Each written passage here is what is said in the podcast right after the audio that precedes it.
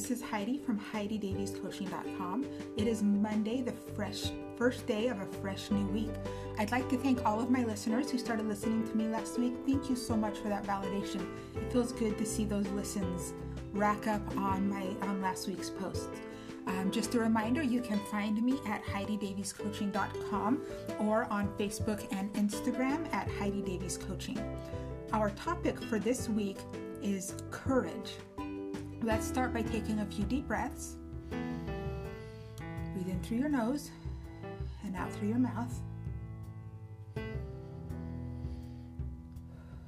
As deep as you can get, really fill up those lungs. Feel free to recite these affirmations out loud or in your head. I choose courage over comfort. I can feel fear and move forward at the same time.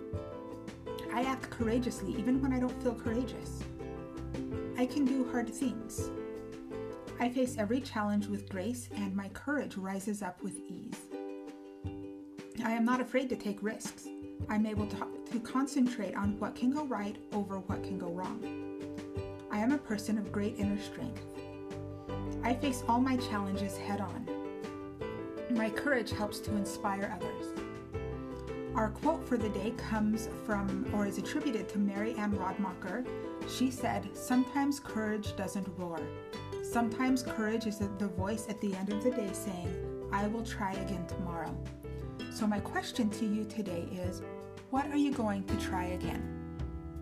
What didn't work out in the last few days that you need to try again?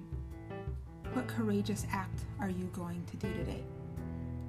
And that is actually our challenge for the week is to do something every day that scares you. And it doesn't have to be do some doesn't have to be something big. I mean, you can jump off a cliff or off an airplane or out of an airplane if you want to. But do something small. Like call an old friend that you haven't chatted with in a while do an internet search for something that you think would be fun. Just anything that you don't you're not exactly sure what the outcome would be. Take a risk, give it a try. Embrace that courage. Okay, take a couple more deep breaths. Visualize what it is you have to do today. It is Thanksgiving week and many people are off work. If you're off work, what do you have to do? What needs your attention today? Anything with the kids or with a spouse or family members? What do you need to prepare for? What do you need to do to prepare for Thursday? Kind of run that through your head a little bit today. Prepare yourself for anything that might go wrong. You ready?